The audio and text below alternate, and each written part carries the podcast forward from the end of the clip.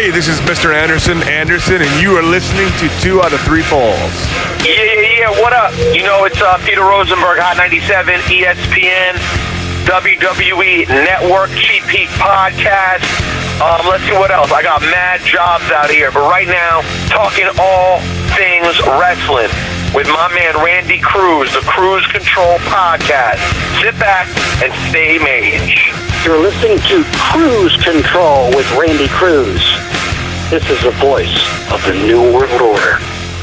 NWO. And Neil Secrets of WCW Nitro. New two out of three falls here on the Cruise Control Podcast. Find us on SoundCloud and iTunes, soundcloud.com slash cruise control podcast. And hit us up on iTunes. Give us a download, rate, comment, subscribe, all that good stuff. Again, both on SoundCloud and iTunes. I am joined by Mr. Graham Matthews of Bleacher Report. He's on Twitter at WrestleRant. Graham, my man, how you doing?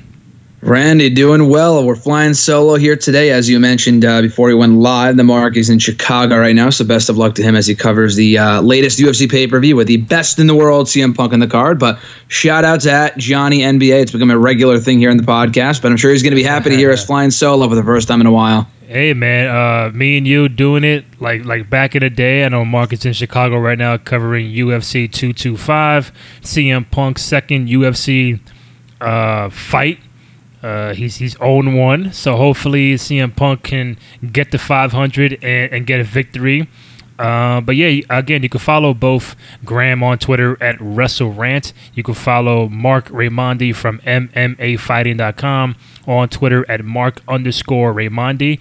And you can follow me on Twitter at Randy J. Cruz.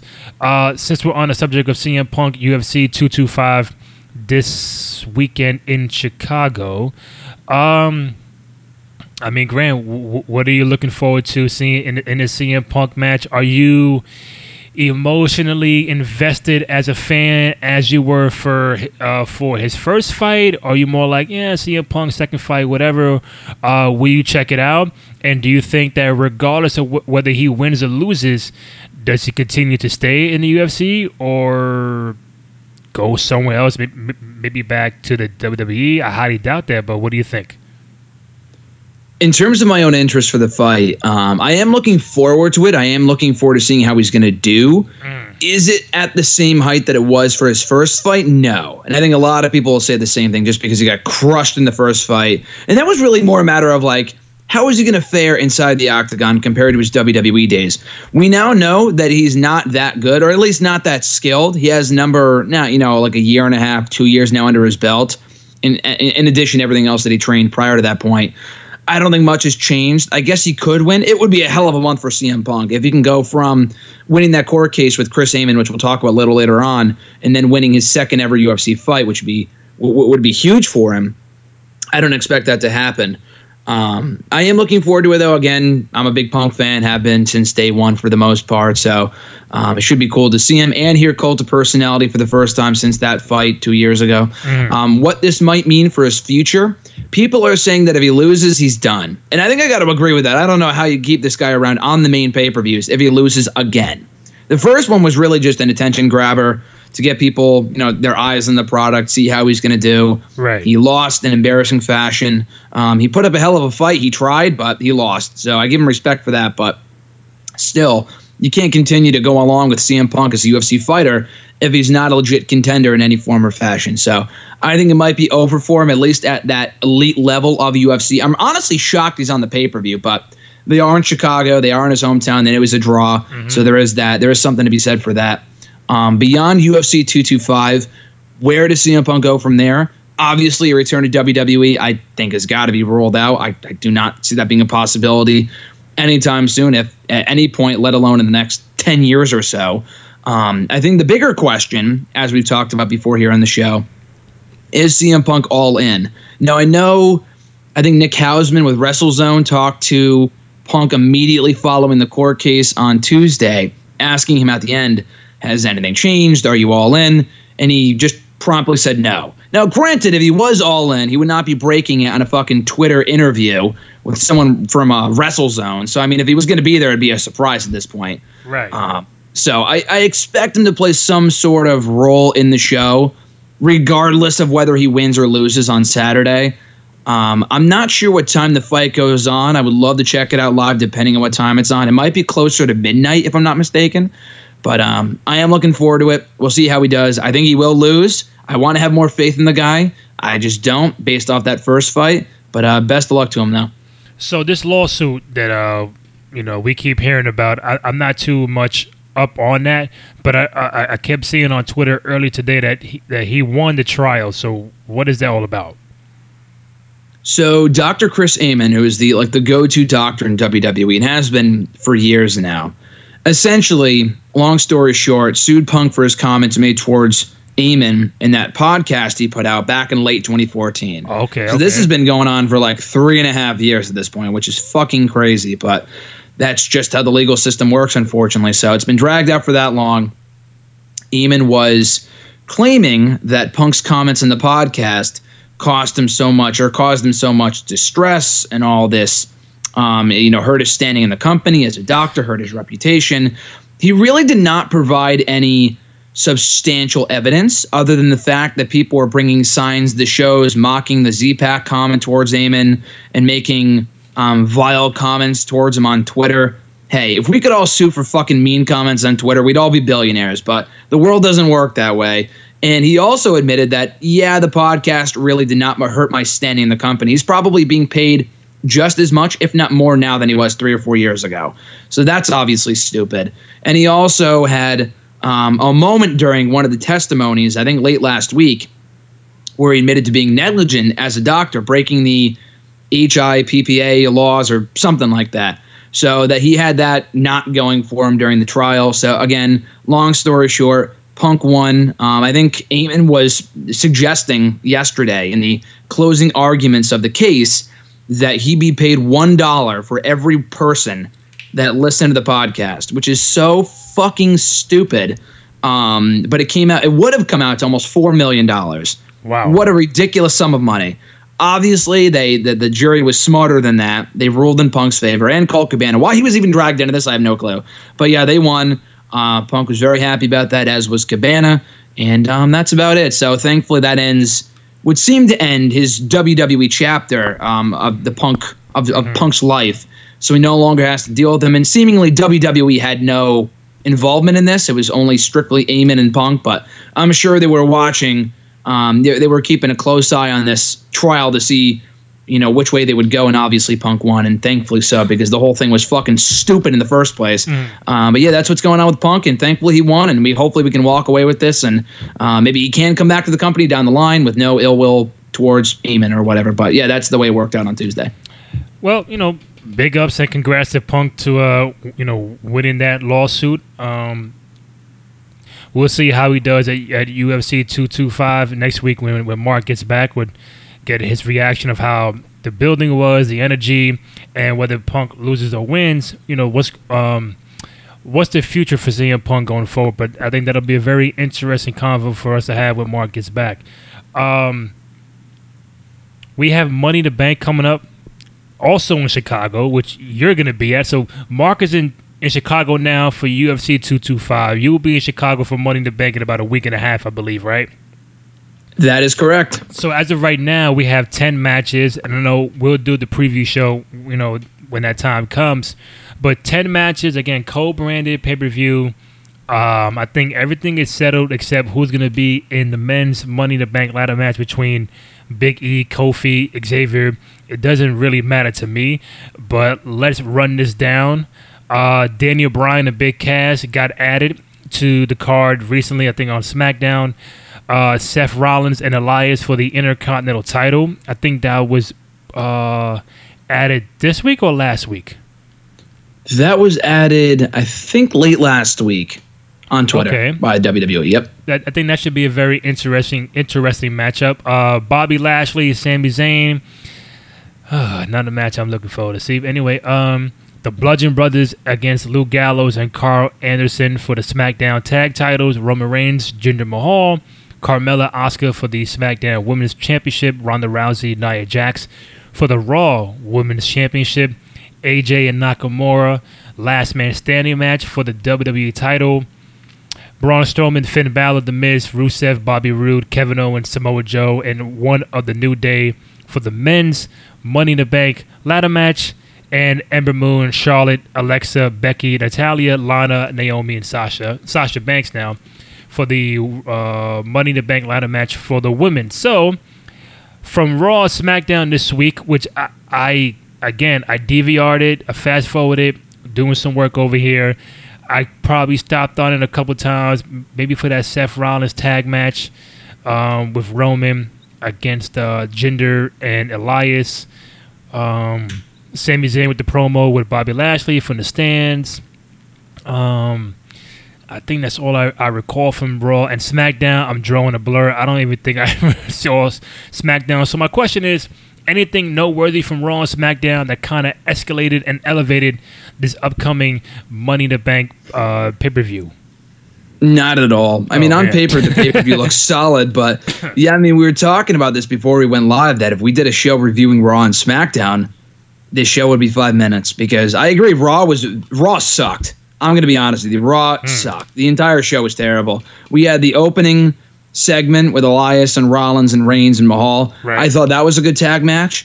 I thought Balor and Owens was pretty good in the main event. Not as good as it could have been, but I thought it was pretty good. Um, everything else was a complete fucking blur because it sucked. Easily one of the worst Raws in recent weeks, and that's saying something because Raw has not been good since like right after WrestleMania, since like the Superstar Shakeup. And then SmackDown was a bit better. Um, again, again, not a home run of a show. I'm trying to think even what happened. Um, I just don't remember being like, I don't remember thinking, oh, that was a terrible show like Raw. But yeah, we had like the New Day tag team main event, which was good. Um, the cast stuff does absolutely nothing for me. The women's stuff with Carmella and Asuka does nothing for me. Um, we had Lana wrestling, which is never a good thing. Um, I don't know. There's a few other things, but SmackDown was all right. Raw was way worse. Yeah, the build of the show has sucked. If I wasn't going, I would not be looking forward to Money in the Bank at all. I mean, again, I did not see. I mean, you know what? I saw the last five minutes of SmackDown where that uh, uh, six man tag with the with the pancakes and, and Samoa Joe hitting um, the Miz and, and him leaving and him and uh, Rusev hitting. Well, one of them hit Miz, Miz in the face. They both left. Um, that was really it. We still don't know if Big E, Kofi, or, or Xavier is going to be in that match. Um, I saw Big Cass do a promo from like outside in the crowd somewhere, and that was pretty much it. So um, that's your daily Raw SmackDown review. 'cause I, I there's nothing really, you know, escalating where it's like like you you, you know you're a fan who, who who's going there from uh, from Connecticut to be like wow I can't wait to go there, but like there's no intrigue. I, I, I you know what I saw something online where they did a, a backstage thing with the um the contract signing with AJ and Nakamura. I did not see the segment. I just saw a picture. So um at least tell me that was decent. The the, the contract signing between uh AJ Page and Nakamura. How was that? I thought that was good. I thought it was one of the better contract signings in recent memory. They kept it short, simple, and sweet. Um, I hate. I mean, first of all, contract signings are such a tired trope in this company. They do it Yeah. all the time. They're never any different. They talk. They talk shit. It ends in a brawl. Wash, rinse, repeat with these guys with the um, with the contract signings. But I thought this one was good. Again, it didn't last longer than like five minutes, and it took place backstage too. It was perfect. They told the story with Nakam- Nakamura playing the mind games. I, I completely forgot about that, but yeah, I thought that was one of the highlights from Tuesday's SmackDown. It definitely uh, was one of the better segments from AJ and Nakamura in recent weeks. And what about that? That uh, well, for me, that terrible segment with uh, with when Natalya was hurt and Nia said, "Oh my God, you okay?" And Ronda comes out and has to help her out, and that they're fighting over who's Natalya's best friend. And I didn't mean to do that. Well, you know, you are in the wrestling business, and uh, Ronda and Nia just staring into the, the, the thin air when the camera goes away. I'm like, okay, um, yeah, that was, that was That stupid. was pretty bad. That was pretty bad. that was really bad. The build of that match has been atrocious, though. I, th- I think the build to, to, to hype in Ronda has been um, not you know not not what do you expect, not up to par. A big time free agent signing and the, the big one of the best athletes in the world comes to your company and you don't have shit for her to do. I'm not saying she has to be in every segment or on every Raw. It just when she's out there, just she's either doing a commentary, uh, looking into in, into thin air, helping uh, Natalya, or in the ring uh, with a promo with Nia Jax, and she don't and she don't say shit. So I'm like, what are you doing? Yeah, just the way they're booking her. I mean, she still comes across like a big deal. I won't say that she feels like just another person yet, because she still comes out to big reactions every week. But that's going to eventually fade out if they keep up with this just terrible creative they have her dealing with. The thing is, is that when she came in, they should have mapped out what they're going to be doing with her. I know long term storytelling is not their forte for anyone not named Roman Reigns, but I mean, Ronda Rousey's a big enough star. They should have known in advance with the women what they were getting and what they should be doing with her moving forward, starting with the mixed tag team match at WrestleMania. Right. Maybe then moving into a feud with Mickie James, which was teased but never happened, um, or a feud with Alexa Bliss, or even like Dana Brooks, somebody, somebody, or even the Riot Squad. Uh, but they were just, I mean, the report going around a few weeks ago was that they didn't want to go another pay per view without featuring her. But at the same time, they didn't want to put her in the ladder match, which I understand. But it's like you have enough women on that brand to justify doing a Ronda Rousey versus Mickie James undercard match. She does not need to be fighting for the championship. And even worse than Ronda is Nia Jax. Now we talked about this last week, mm. but the face heel, face heel, face heel shit is just ridiculous. She had some momentum coming out of WrestleMania, like the whole "you deserve a chance," and she was coming across as likable and, and genuine, and I liked that. And I know she kind of works better as a heel in the ring, and I and I understand that. But the subtle turn, or the the sudden turn rather, was just so awfully executed where she is saying, "Oh, you know, I'm a fucking bully now," despite the fact that she was saying "be a star" literally like three weeks ago, and now she's going back to being a babyface, and she was smiling and all this other stuff on Raw this week. I don't know what the fuck is going on with her. I could not care less. The match itself, I knew was never going to be any good between Ronda and Nia Jax, but they have made me care less about the feud as well, which is not good. So hopefully they can salvage Ronda. I don't know if winning the title is the answer or what the hell they did with her, but they really should have my my point being is that they really should have known what they were doing with her coming out of WrestleMania, setting forth a number of matches and feuds for her, leading into the very likely expected match with Charlotte Flair at next year's WrestleMania. Mm. Well, I, I, I would assume we all know Ronda is not going to walk out Money in the Bank with the title. It's just how how they're going to play it off, some kind of schmoz finish. Are are they going to make her look bad in the process? Um, I'll be shocked if Ronda Rousey walks out as champion. I don't think she will. Uh, I know some fans are out there going to be like, "Oh man, it's too quick. She don't deserve it." Blah blah blah. I mean, if she wins, let's see where they go with it. I give them the benefit of the doubt, but to me, I think they're gonna, um, you know, have some kind of not a count out or somebody comes in, attacks it. Maybe maybe uh, Natalya was faking this whole time, something like that to to kind of um, cause some distraction. Not make her lose one, two, three, but kind of give like a, uh, a, a a fucking DQ or something. So uh, I know we'll talk about that more next week, but talking about something more better than, than Raw and SmackDown is the possibility of a Shawn Michaels return. So that that was buzzing on my on my Twitter timeline the last couple of days, and he was doing an um, an interview, and basically, I, you know, I don't want to misquote him. He said. Uh, Somebody asked him, "Would you consider coming back coming back for one more match?" And he said, "If it's if if it is done the right way." Uh, and I think hearing that from Shawn, and this is 2018, he retired in 2010 at WrestleMania 26. And every time anybody would ask him, he'd be like, you know what? I'm done. I'm 50, whatever, 49 years old. I'm done. I, I did my thing, and I want to stick to the story of that. You know, I lost a retirement a retirement match to to Taker at WrestleMania 26, and that's what I'm gonna do. Um, fans have been clamoring for oh him and AJ, and there was a, a fake poster for Royal Rumble, and people thought maybe you know maybe Shawn Michaels and AJ, but that's never happened. This is the first time in a, in, since he retired that he even gave it some thought. Like, hey, if it's done the right way, and to go further, it, he said it would have to be done- it would have to be done the right way for one more match than something like a long term program. Which you know I don't think anybody any one of us want to see. Shawn Michaels mm-hmm. at 53 in a long term title run or contention. He also did say it could be possible, but you know, people would have to accept the fact that they will they won't be getting uh, Mr. WrestleMania, the Showstopper, and it'll have to be somewhere like a, a tag team match with Triple H. Um, and again, fans even now they want to see AJ and Shawn or Shawn and this guy, Shawn and that guy.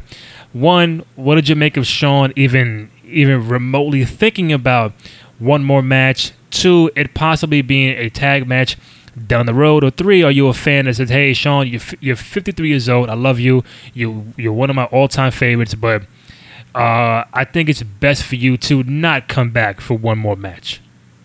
Yeah, my Twitter timeline was uh, buzzing as well this past week with the same thing that yours was with the Shawn Michaels talk. And it's weird. He's like the reverse Stone Cold Steve Austin.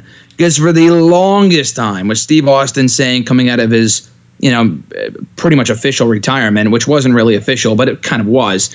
Um, at WrestleMania 19, for years he was saying, "Oh, you know, I might come back for one more match. I got one more run left in me. It's got to be the right, mo- it's got to be the right match for the right money. Blah blah blah blah blah." And then in like 2015, 2016, he like outright said, "No, yeah, I'm done. I'm not coming back." And I know that's a health thing because of his neck and whatever. And at 50, we know a, a Stone Cold match at his age, mm-hmm. unless it's all smoke and mirrors, is going to be complete shit. I mean, I mean, just let's face it. Right. With Shawn Michaels, it wasn't really a health thing. Obviously, he ended his career on his own terms.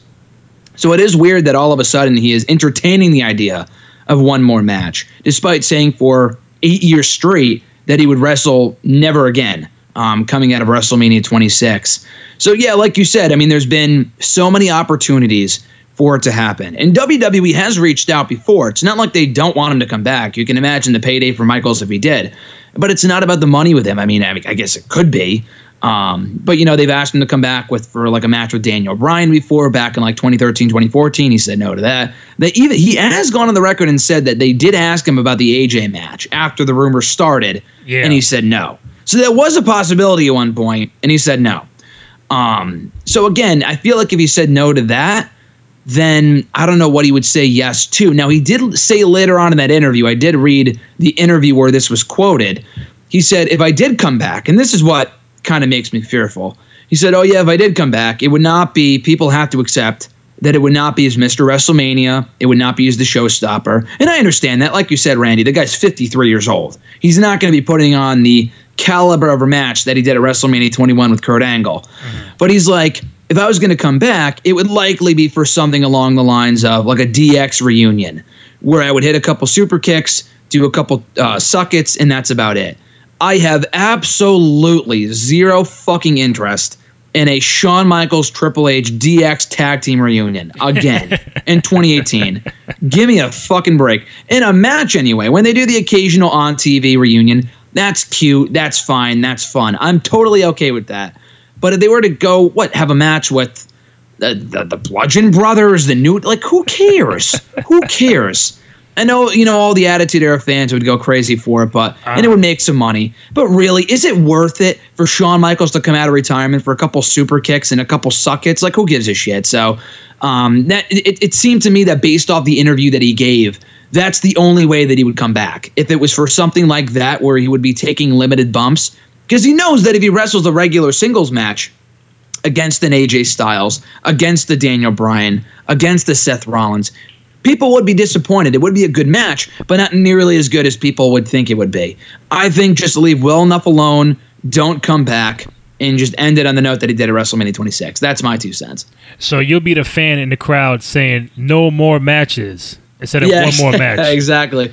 No um, more matches. No more matches. Yeah, I, I, agree with that. He did say so. Again, they, they kept asking him, you know, again, in a dream scenario, if you do come back, who are some people you would – uh, want to tango with. He said AJ, uh, Daniel Bryan would be good, and there's and then there's guys in NXT too. Someone like a Johnny Gargano would be fantastic. So you know, of course, fans go, "Oh my gosh, Shawn Michaels, Johnny Gargano will be crazy."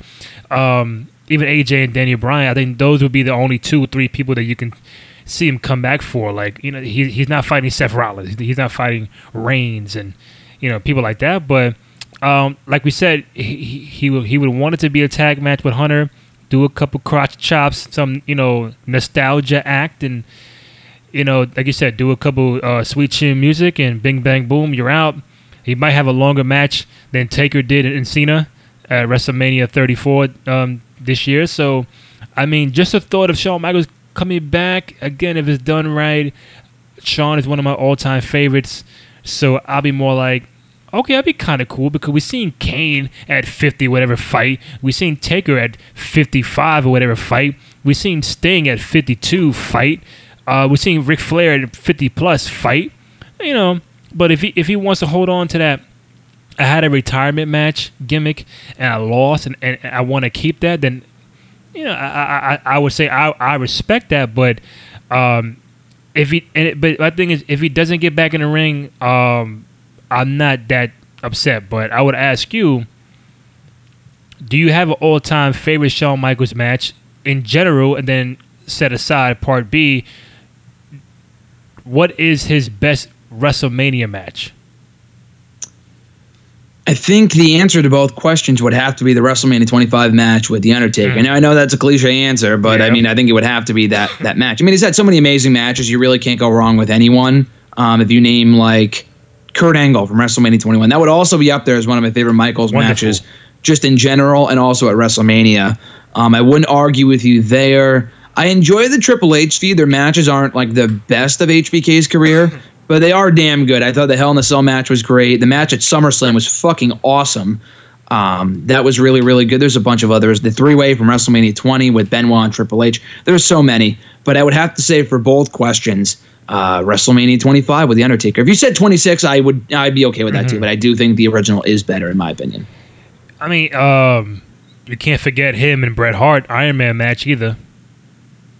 Uh, yes, I mean I think the match is pretty polarizing. I think there's a lot of people out there who think that match is overrated. At least from what I've seen, I enjoyed the match. I don't. I think it's a very good match. I don't think it's the best, but in terms of moments, you can't top his first ever WWE Championship win. So I do agree with that. Maybe maybe best moments of his of his career. Maybe not top three best matches though. All right, so real quick, play play advocate with me real quick. Why Sure. would why would a fan think Bret Shawn WrestleMania 12 Iron Man match is overrated? that it's because it's an hour in theory it should be a great match between two guys that can fucking go two of the best ever let alone of their generation. But and i do agree with some of the criticism. I'm not saying it's a bad match. I don't even think it's overrated. I do enjoy the match. Mm. But a lot of people have said that it's just way too slow and it really didn't pick up until like the final 10 minutes or so.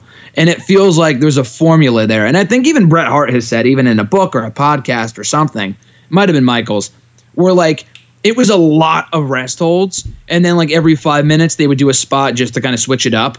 But it was largely a lot of just a lot of stagnant stuff. Now i know that's a lot of iron man matches because you really it's it's tough to go out there and have a great hour long match um, but just for that time period it was kind of i mean maybe for the time period it was better than what we remember it to be just because 96 did not produce a lot of amazing wrestling that did not involve Bret Hart Yeah. or Shawn Michaels. Um, but yeah, maybe I, I could see that being the biggest criticism that a lot of it was just boring up until the ending. Do you think fans nowadays would be like, "Hey, man, Seth Rollins fighting for an hour in a gauntlet match is better than Shawn and Bret"? Yes. Yes, Oh, I can God. definitely people say I can honestly I can agree with that to an extent. I can agree with that because that match, that gauntlet match on Raw, was exciting. But then again, it's different though because that that Shawn Michaels Bret match, Mm. you had the two you had the same two people in there for an hour. The gauntlet match had like Rollins in there, yes, but he was facing Cena and then Reigns. So it, it's a different story. So if someone says, "Oh, the Gauntlet match was better," that's because he had fucking John Cena and Roman Reigns to work with, and then Bret Hart or Shawn Michaels rather only had Bret Hart, who's amazing, but Rollins had the benefit of working with two different guys. That's basically two matches in one. Yeah, I listen, man. Again, we're in a different era, different age, and if somebody says Seth Gauntlet match for an hour is better than Shawn and Bret, I, I'm not gonna get as mad as quick depending on their age. Um, but I gotta be like, all right, if that if that's your opinion, you're entitled to, you're entitled to your to your own opinion, then fine. But for me, Shawn and Bret is over Seth with uh, the Gauntlet match, and you know, kind of leading into what, what I'm gonna say next. That you know, I asked a question on Twitter during the week, uh, just to kind of kill time here, and I said, what are some of the best storylines in wrestling in the last ten years? So a lot of my responses were a, a fucking thing that happened two years ago, and I'm like, all right, then, you know, you know, you have to know your audience and know the age, but um, I'm, I am gonna read off some of the answers, and you tell me, yes, that's cool, huh, maybe not, or if any ones that you feel were left out, we can kind of you know plug the hole. So, um, from Ciroc underscore Obama, he said Randy Orton and the Legacy versus the McMahons. Eh, really not one. I mean, Orton punting McMahon was pretty cool. Uh, I don't know if it was one of the greatest storylines of the last ten years, but that it, that's more of an in the middle for me personally. All right, at heel Rosales. 2015 Seth Rollins storylines were fire. So that's all. That's all I got. Rollins was pretty badly booked as champion, to be honest. The guy was fucking losing a lot towards the end. so I don't know if that's exactly true. Rollins as a performer in 2015 was great. His Yeah. storylines with, I mean, with who? With Sting? With like Brock Lesnar? I, I don't know if I agree with that. But Rollins in 2015 was pretty boss, though. I will say that. I don't know about the storylines part, though. Um, at B at BD King, um, he said Summer of Punk two, yeah, from 2011, absolutely. That's yeah, it goes yeah. without saying. hands down. Um, at Captain Hype, Jericho and KO friends to best friends to the festival of friendship, great storytelling. Yeah, I agree. That whole Jo, uh, whole, whole Jericho storyline from the summer of 2016 to the spring of 2017 was fantastic. So I agree with that. Uh, let me get. Uh, I know there's more. Okay, now now this is what I'm talking about from Heyman SHKR. Johnny Gargano versus Ciampa. Absolutely. I mean, I know that's not the main roster, but it really is one of the best storylines of the last 10 years if we're counting NXT. The real Troy boy. I thought the CM Punk versus John Cena rivalry was really good too. That Money in the Bank match was great, and Punk walking out with the title was quality. I think we all kind of agree with that. Yep. Um, at J. Lewis UTW, the Rhodes family authority storyline. A lot more could uh, a lot more could have came from this, but when the authority fires Cody and that promoted the Goldust return, plus Dusty being in their corner, was an awesome and forgotten feud, in my opinion. Absolutely. Very forgotten, very underrated. That whole time period in WWE was pretty fucking terrible. But um, they did catch lightning in a bottle with that storyline. And that one battleground match with the Rhodes brothers versus The Shield was one of the best matches all year. So I will absolutely agree with that. Thank you for including that, by the way, whoever wrote that. Well, we could thank Jay Lewis, UTW. At this time, Rhodes was, was was Stardust, right? Or he was still Cody Rhodes. No, he was still Cody Rhodes. He was teaming with Goldust, but he wasn't. He would. Thank God he was not Stardust. Yeah, Oh, yeah. That was me. That was like when Cody Rhodes was like really, really hot, but they didn't go anywhere with him. So typical. WWE. Um, at Dan Poltz MGMT, Money in the Bank. Oh, Seth Rollins Money in the Bank run culminating in the cash in at WrestleMania 31. I agree. I would say that more so than the 2015 storyline answer from before. If you're including his Money in the Bank run where he turned on the Shield and then had that feud with Ambrose, absolutely agree. That was a great feud. Um, at J. Dot Breeze, the the streak ending at WrestleMania 30. Now, Not- is that more of a moment, yes. Is- yeah. is it- Uh, the match yeah. sucked. So I don't know. Yeah, I, I'm going to say no to that one, but it was a great moment, though. I guess It's I not don't really know. a storyline, you know. Like yeah, not really a storyline. Yeah. Um, again, J. Dot Breeze. Oh man, I don't know about this one. He said the promos by the Miz were gold, so I'm gonna say Miz and Maryse against Cena and Nikki Bella. Uh, it was an entertaining feud. I don't know if it was one of the best storylines of the last 10 years. Honestly, if you're going to include any Miz Mike work, I would say Miz and Ziggler, which got, I mean, it got old over time, but the matches were always great. And Miz, that was really when he started the breakout. So I would say that over the mixed tag team stuff because the mixed tag team stuff was entertaining, but it was not like one of the best storylines of the last 10 years. Hey man, the network and fans put this this moment right here top ten WrestleMania moments of all time. Which I don't know how this moment got at number seven. What? How the fuck that happened? Um, Oh, that. Oh, the, the, the, the proposal? Yeah. I saw that on their. I mean, the WWE does stuff just to fucking stir up all the Exactly. marks and stuff. But yeah, that was so dumb. And and in addition to the fact, I think they put that up right before Mania this year, and then they broke up like two weeks later. I know they've since gotten back together reportedly. I don't know what the fuck is going on with those guys, but it's so funny in retrospect. So yeah, I just wanted to mention that. At the real Troy Boy, Deshaun Michaels depressed storyline leading into the WrestleMania 26 uh, match against Taker was some great acting followed followed by a stellar match. Yes, everything from Mania 25 to 26 with Michaels was gold. So I completely agree. All right. At Click Nick, one Dan- Daniel Bryan against the Authority. Absolutely, that might be very well number one, if not the Punk Money the Bank stuff. Number two, again from Click Nick, John Cena's U.S. title run uh, with the open challenges to introduce Sami Zayn and Kevin Owens. Yes, another forgotten thing from the last 10 years. I don't know if it's a storyline uh, really as much as it was a run for Cena, but it was easily one of the highlights of that 2015 year. Yeah, that was great. At Nick Krapf, he wrote a lot, so bear with me. He said, Okay. one, the women's revolution. Uh, I agree. I, I mean, that's more of a just a general thing that's gone Yeah. over. That's gradually increased over the last 10 years. Um, but yeah, I, I'd agree with that. Not really a storyline, but yeah, that's Okay. been one of the bright spots of the last 10 years. He said the the Undertaker's streak. I think that I think that's a storyline every year, which is you know whatever. Shawn Yeah. Michaels Taker. He did not Yep. say what year, but I'm assuming Shawn and Taker. I guess just in general, yeah. The rise and continued rise of NXT. Of course. I mean, not not a story. These Not aren't really storylines. These are really like the best of what's happened in the last 10 years. But I would agree with that. Bullet the Bullet Club as a whole. I think, did you say WWE in your question? No, Or I said I said best storylines in wrestling, so that, that's what they gave me. Oh. Okay, not a Um, storyline, but yeah, the. Bullet Club has been one of the best parts of the last 10 years. Yep, I agree with that. CM Punk's pipe bomb and championship reign. Okay, the Of course. the Shield. Of course, not a storyline, but yep, great stuff. And he said the the the Nexus. Yes, Wow, for like the that? first two months. until they then gave it him out uh, real quick. until they had him fight John Cena in SummerSlam. Then the shit was over. yeah, exactly. Uh, that shit was see. terrible. At Bronx Fanatic. Oh, come on, Jorge. Um, Daniel Bryan. He said Daniel Bryan cleared to wrestle.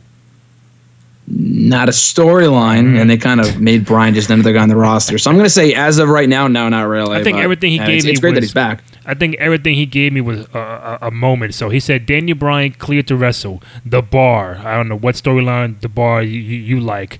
NXT. That's kind of generic. Kenny Omega's run in New Japan. Nakamura turning on AJ and Lucha Underground. Yeah, those aren't those aren't storylines at all. I mean, Lucha's been great. Nakamura AJ has been far from great. I mean, it's been good at points, but not been great. You know what, Graham? Um, I, I- I think people are forgetting because they haven't seen a good storyline in so long. They don't know what what a fucking storyline is. Well, I mean, there were some really good ones there. Like I said, the, the Daniel Bryan Authority one. I would say top Yeah. three are Daniel Bryan and the Authority, the Punk Money in the Bank pipe bomb stuff from 2011, and honestly, the Rhodes and Shield stuff I thought was phenomenal. The Punk and Brock stuff was very good too for the summer of 2013. The whole year sucked, but I thought that was really really good. Um, that's the only stuff that comes to mind. NXT's had a lot of good stuff. I'm just including main roster here, and the Shawn Taker stuff is up there too. But that would be my top three personally. I do got a few more, but I'm I'm only gonna mention something different if they write it. Uh, at nine, 93, Ralph Lauren, he mentioned. He said the, the the New Day title run. No, Breaking the I mean, it was it was cool. Not a not a storyline really. I would put Punk's title over on his Yeah. 434 day title run because they were counting the days, and they were doing the same thing for the New Day. But at, at the end there, the New Day were fucking loot. They were beating uh, Gallows and Anderson like every other week. It's like okay, who gives a shit at this point? So I would put Punk's title run over that one. John Cena versus The Rock. Uh, ye- the feud was entertaining. I don't know if it was one of the greatest feuds of the last 10 years. At least the first. I, said don't know. It was really up and down. feud. Storyline, not feud. Yeah, yeah, They- I would they had a say no to that one then. I, I think the f- the first match, not not not the second one. Yeah, and that's that's the thing. If you're if you're saying storyline, I would include both, but the second match sucked. So I don't know. Yeah, I mean it was a cool thing to announce the match a year in advance. So I guess you would have to include it, but it would not be at the top of my list. Um, at Brooklyn's Sun, Batista's ascension to becoming world champion. I think that was like that was It's like Wait, 05. that's 05. It's That's- like that's not even, past- not even the last 15 years. It's like 20 years ago. um, the Shield against Evolution. Uh, not best storyline. That was a great feud. Um, From a blank slate. I don't know if it was one of the best. I mean, I would just include the Shield in general, but man, it was it was, it was good though. The matches were great. Shinsuke versus AJ in New Japan. Yes, but that's that was like one match. That was I don't remember anything about the feud. The match was amazing, but the feud I don't remember at all. Oh, Chase Oliver, 68, and you you can kind of tell how how old he is. Brock Lesnar re-signing past WrestleMania 31. CM Punk walks out WWE. Ronda Rousey signed with the company. Daniel Bryan is cleared to wrestle in 2018. Come on, Graham. Come on, the Ronda Rousey thing. I mean, it was big, but it's not great. What greatest storylines? You kidding me? She's facing fucking oh, Nia Jackson the next weekend. No, no, that, no, thanks. Oh. the Daniel Bryan thing. Are you kidding me, dude? It's he got cleared like two months ago. I know it's great that Bryan got cleared. Don't get me wrong, but it's like greatest match or greatest storylines. Let's go. Not really. Let come on. Let's move on here. Well, be prepared for the for, for the next one. Uh, at, at Viz Viz his V CM Punk uh, Money the Bank KO Y2J everything about Gar- uh, Ciampa and Gargano Baszler and K- uh, KAI Bayley What? yeah Bayley Sasha Dream Ricochet Golden Lovers Okada Omega Omega Jericho Bullet Club in general Graham come on Come on. Come on. Okay, I thought you were going for like a great answer here with the No. first name. I'm like, okay, okay, okay, and then you said Baszler, Dakota Kai. I'm like, what? That literally just happened like a week ago. like two days ago. I think people are mixing up good storytelling with the best storytelling of all time. Like, let's come on, let's be real here, people. Okay, let me let me brush through this. Um, at Kenny Bro, Kenny Kenny Brophy, Danny Bryan Authority, we got that. Um, A Rod 0034, the story of Jinder Mahal becoming the modern day Maharaja and winning the WWE title. I quit. uh, I, I do want to thank those who um who engaged and, and and you know responded. You know, we're gonna probably do this every week. Try to throw out a question on social media and get your fans' reaction, and we'll say it on the air. Um, before I do let you go, Graham, a couple things. Um, okay, the storylines. I did want to ask you when we when we spoke about the Money in the Bank. Um, Matter of fact, I get I'll get to that in a second. Coming up, we have the the 21 year anniversary of the 1997 King of the Ring. I know it's not 96 with Stone Cold. It's not 98 with uh, Taker and Mankind. But you know, again, we do anniversaries here, and we kind of go back to see what the pay per view was looking like back in that time. Uh, before I find out what the hell happened at the at the King of the Ring '97, do you know offhand what happened, or have you seen this King of the Ring before? I have. I've seen all the pay per views on the network. It's been a while. Is that not the show where they did Michaels and Stone Cold? That's right. Okay, that was a great match. Honestly, bold opinion here. Maybe not so bold, but Better than 14, honestly, right? Better. What'd you say? Better than WrestleMania 14. Better than WrestleMania 14, like by a long shot. Absolutely. And I know why. I mean, I know Austin got hurt later that year, but it's like I don't know. I just thought it was way better. Um, King And obviously, Triple H becoming King of the Ring winner. I know that too. Right. Um, King of the Ring, 1997, June 8th, 97. Uh, let's go through it real quick before we get out of here. The Headbangers defeated Bart Gunn and, and Jesse James. Wow. Wow, blast from the past right there. Um, Hunter Hearst Helmsley, Triple H defeated Ahmed Johnson in the semis for the King of the Ring. We had Mankind defeating Jerry Lawler, King of the Ring semifinals. Goldust defeated Crush. Um, God, that sounds terrible. The Hart Foundation defeated the Legion of Doom in a six-man tag. Hunter Hearst, uh, I keep saying Hunter Hearst. Triple H uh, defeated Mankind in the King of the Ring final. So King of the Ring, uh, '97 winner was Triple H. even though he was supposed to win the year prior. Shawn Michaels, Stone Cold, best match on the card, ended up in a double DQ. They went the longest match with 22 minutes, and the Undertaker defending his title against Faarooq in the main event. That was That's King a, Ring. it's a solid show right there. I don't know if it's one of the best ever, but it was a decent show on paper.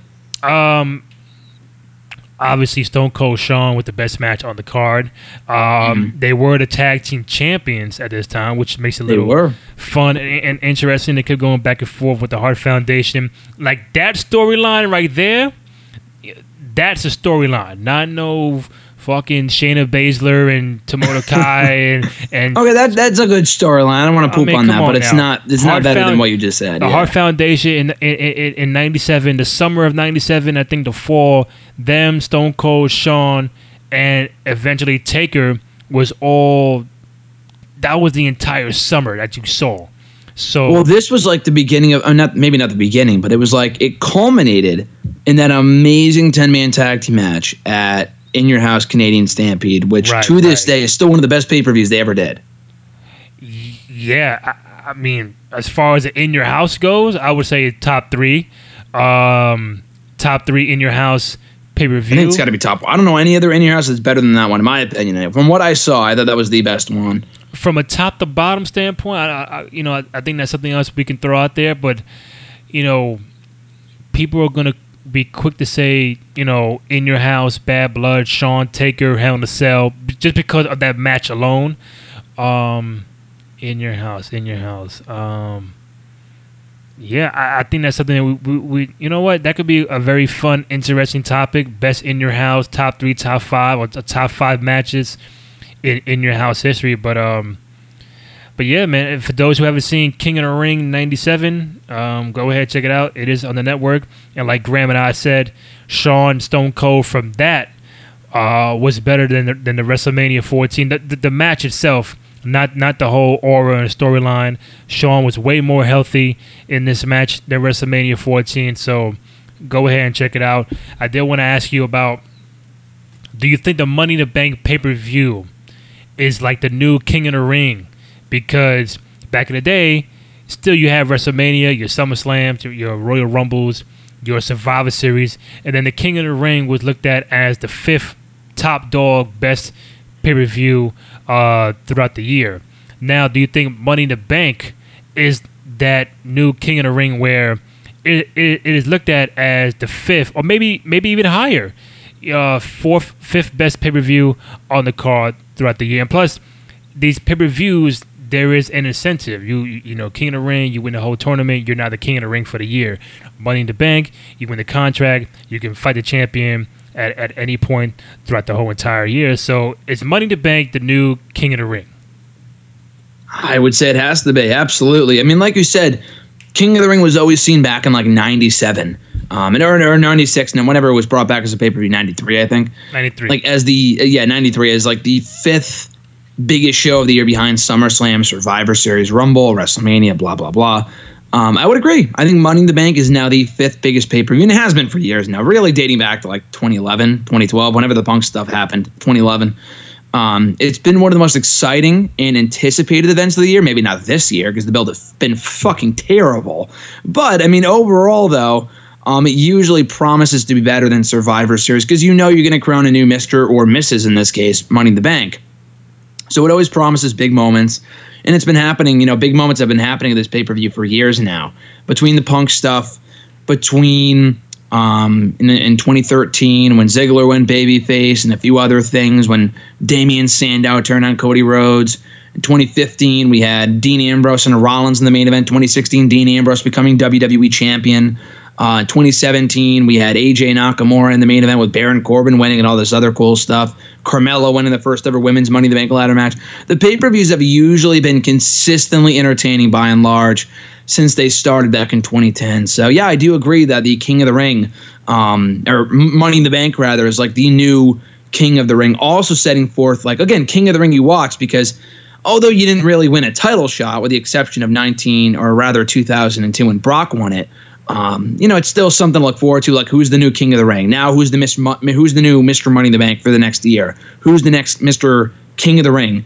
Or who's the new King of the Ring for the next year in WWE? So that's not to say I don't want to see King of the Ring, uh, King of the Ring be brought back. Right. I know it was actually advertised during WrestleMania weekend in that network promo. Um, the but then they erased it from all advertising and they never talked about it again. So I don't know what's going on there. Yeah, that was like for the UK or something. Maybe, but they never. They did talk about the UK tourney, but they Yeah. removed the King of the Ring part of it. So I don't think that's what it is because they're not calling it the King of the Ring. So I mean, it would I would make sense if it was, but that's not what they're calling it. So I thought they were just bringing the King of the Ring back on its own. Right. Maybe they aren't. Maybe they. I don't know. They've always had a weird relationship with King of the Ring because they brought it back. They fucking ruined it. They they they uh, brought it back after a few years after that, ruined it again, and then they put it back in the. Uh, the, on the shelf for another three or four years. So I don't know what's going on there. Uh, real quick, I think to be fair, that going back to the storylines, um, I, uh, the Seth Rollins, Dean Ambrose stuff they had, uh, I think that's that's a little bit underrated as far as storyline. I know they had the the lumberjack match going on. They had the Hell in a Cell match. Uh, they were going back and forth for a little bit. So I think for me, that's a bit underrated. Also, the Miz and Dolph Ziggler. Uh, it's just just talking about recent stuff um, that I, I just don't want to leave out. But I think Dolphin, Miz, Seth, and Dean Ambrose, and I'm just trying to think of maybe another one that. Oh, I like the. Um, I like the Randy Orton CM Punk time from 20 with the 2011 2011 WrestleMania 27 time and the the the um the CM Punk Jeff Hardy time. Uh, CM Punk Jeff Hardy's a really underrated Yeah, feud. Yeah, I would underrated. agree with that. That was a great. That was a great way for Jeff to go out. Yep. very underrated. Um, so again, not trying to be biased because I'm, I'm I'm nostalgic and old school, but those from the last ten years, uh, I think that's very underrated. But um, Graham, you're going to Chicago, Money in the Bank, so I know we'll get a preview out of you before you head out there. Um, I think that that's pretty much we can all cover for uh, for this week. Hopefully, we get something more to talk about next week. Um, again, you can follow Graham on Twitter. Matter of fact, Graham, you're now doing some stuff for fan sided DDT. So I did see that tweet. So big ups and, congrats to you. Uh, that's not taking you away from your other nine jobs, right? no, just on top of everything else. Exactly. So again, uh, uh, Graham Matthews, Bleacher Report, fan sided DDT, uh, the host of the Wrestle Rant radio show. He's on Twitter at Wrestle Rant. Uh, Marc was not here this week, but you can also follow him on Twitter at Marc underscore Raimondi for from MMA fighting.com and you can follow me on Twitter at Randy J Cruz R A N D Y the letter J C R U Z, and you can find this podcast on both SoundCloud and iTunes, soundcloud.com slash cruz control podcast, and give us a download, rate, comment, and subscribe to us on both SoundCloud and iTunes. Graham, always appreciate it, man. Thank you. Absolutely, Randy. Great times. Just you and I today. I mean, always. Uh, it's going to be great to have Marc back here on the show next week. But uh, like I said, shout out to that Johnny NBA is always uh, longing for the nostalgic times. You know, the old fans are always looking back to the Attitude Era. Johnny's always looking back to the Attitude Era of this podcast when it was just me and you. So had to Right. satisfy him here today. But uh, looking forward to the three of us reuniting next week. All right, man. Uh, you know what, fans? If, if, if you like this show, you know, just you know, retweet it, give us a a thumbs up. You know, any feedback, positive or negative, uh, we greatly appreciate it. Um, any topic that we have, uh, we always thank you for your support and your um, inclusion to the podcast. Graham, my man, thank you. I appreciate it. Thank you, Randy. Be well, and I'll talk to you next week. All right, man. Take it easy.